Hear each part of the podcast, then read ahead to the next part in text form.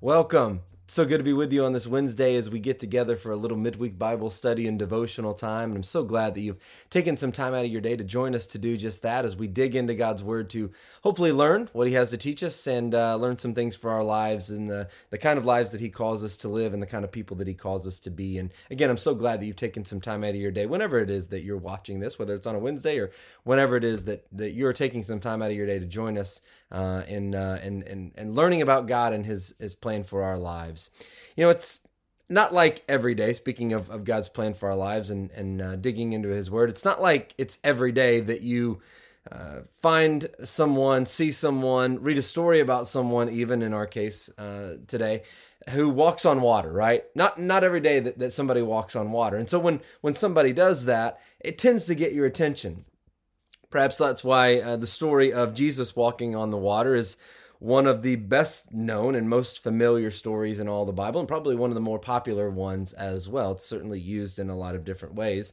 Although maybe for some of us, I wonder, myself included, if we've we've heard it so often that it's almost become commonplace and we've kind of lost some of our wonder and amazement of it. But it truly is an incredible story of Jesus' authority, his power, his presence in our lives, even in the midst of the storms. If you know the story, we're going to read it in just a moment, that he comes walking on the water. And again, this is not some, as we've talked about, this is not some serene scene that he's walking through and in the midst of, but rather in the middle of a storm, no less, in the middle of the, the howling winds and the crashing waves, which would have been incredible enough. And that, that, that, that story in and of itself is incredible enough. But then add, add to the fact that it's not just Jesus who walks on the water, but it's also in the story that we read. Uh, Peter comes walking on the water. Peter, one of Jesus's followers, comes walking on the water out to Jesus. And when you add all that together, you've got one of the most incredible stories in all of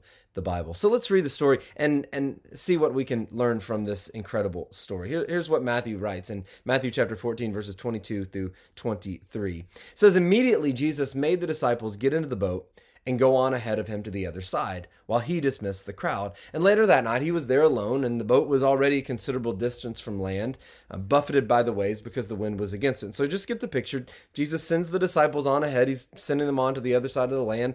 Uh, maybe they're wondering what's he going to do. Maybe he's going to get a, a boat a little bit later. You know, Jesus can handle himself.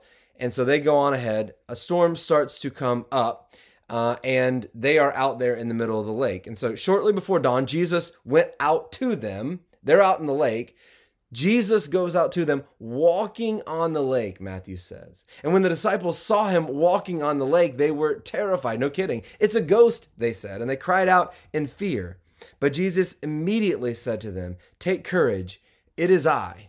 Don't be afraid. Lord, if it's you, and I love this from, from Peter, Lord, if it's you, Peter replied, Tell me to come to you on the water. And Jesus just says one word Come. Then Peter got down out of the boat, walked on the water, and came to toward Jesus. How incredible is that? But the story, as many of you know, doesn't stop there because uh, Matthew says next, but when he saw the wind, he was afraid and beginning to sink, cried out, Lord, save me. And immediately Jesus reached out his hand. I love that, that first word. Immediately Jesus reached out his hand and caught him. And he said to him, You of little faith, why did you doubt? And when they climbed into the boat, the wind died down. And then those who were in the boat worshiped him, saying, Worship Jesus, saying, Truly you are the Son of God. There's a lot going on in that story, a lot to pick from. And you know what's interesting? The, the story of, of Jesus walking on the water, we find that in three of the four Gospels Matthew, Mark, and John all include that. Luke does not include that story, but we find it in, in the other three Gospels. But it's interesting because only in Matthew do we learn, uh, uh you know, the other part of the story that Peter also walked on the water. So again, Jesus walking on the water, incredible enough story as it is, but to add to that fact that Peter also walked on the water, just an incredible story. Must have been crazy to witness this as the other disciples. I just wonder what's going through their head. And, you know, for most of us, and I talked about some of the familiarity to the story, but I also think for most of us who are familiar with it, it's easy to focus on Peter uh, sinking and not so much him walking. And and and both are important because he did walk and he did sink, but he did walk.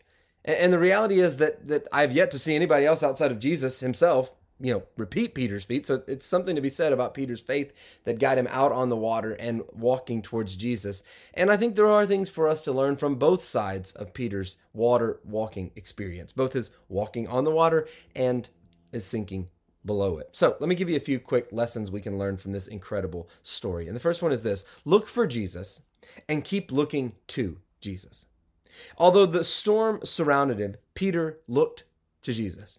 The problem came when he stopped looking to Jesus and looking at Jesus. And so the principle to me is very clear. Now, there's more to it than just this, but the principle itself is very clear, especially when life is tumultuous and the waves are crashing and the storm is blowing all around us.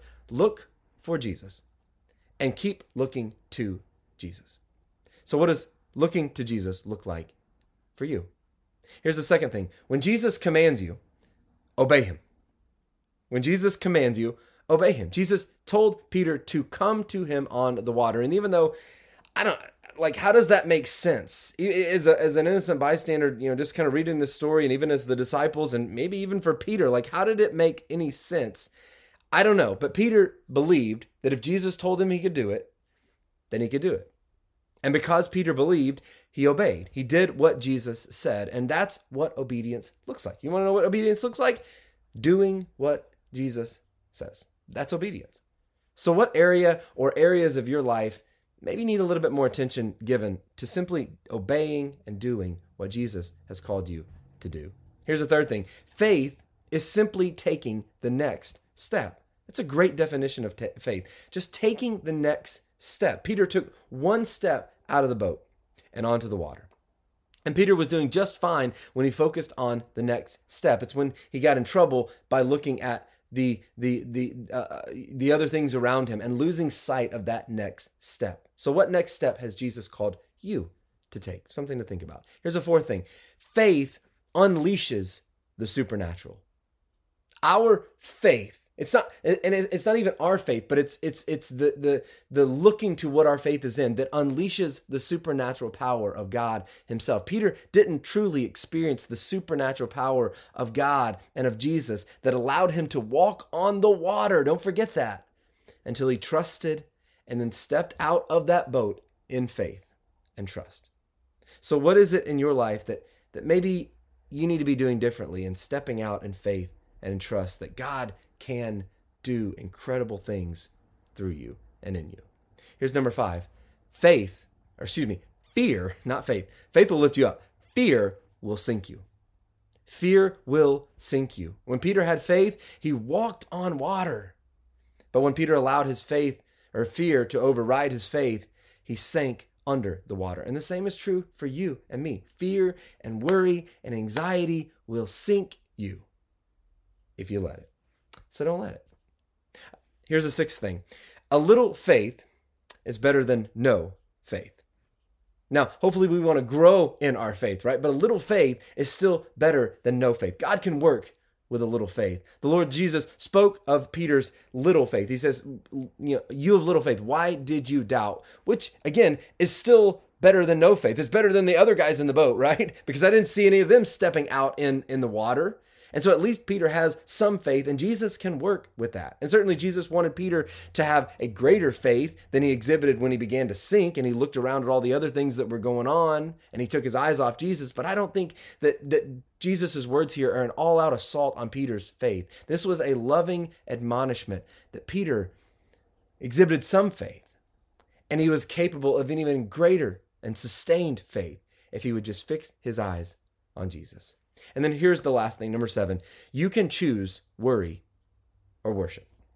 That's your choice, and mine as well. You can choose worry or you can choose worship. In an instant, the men went from worrying about their circumstances to worshiping their Lord and Savior. Truly, you are the Son of God. After what they saw, they said, Truly, you are the Son of God. So let me ask you, how is your worship of the Lord going? And what are you worrying about today that you can give God your worship even in the midst of those worries? What is it that's got you worried and anxious that you can say, you know what? It's not that they don't exist, but God, I'm going to give you my worship and praise today, even in the midst of those things. Pretty incredible story and so many good lessons we can learn from it. And I'm glad that you've taken the time out of your day to join us to study God's word today. And I hope you have a blessed day and a blessed rest of the week. God bless.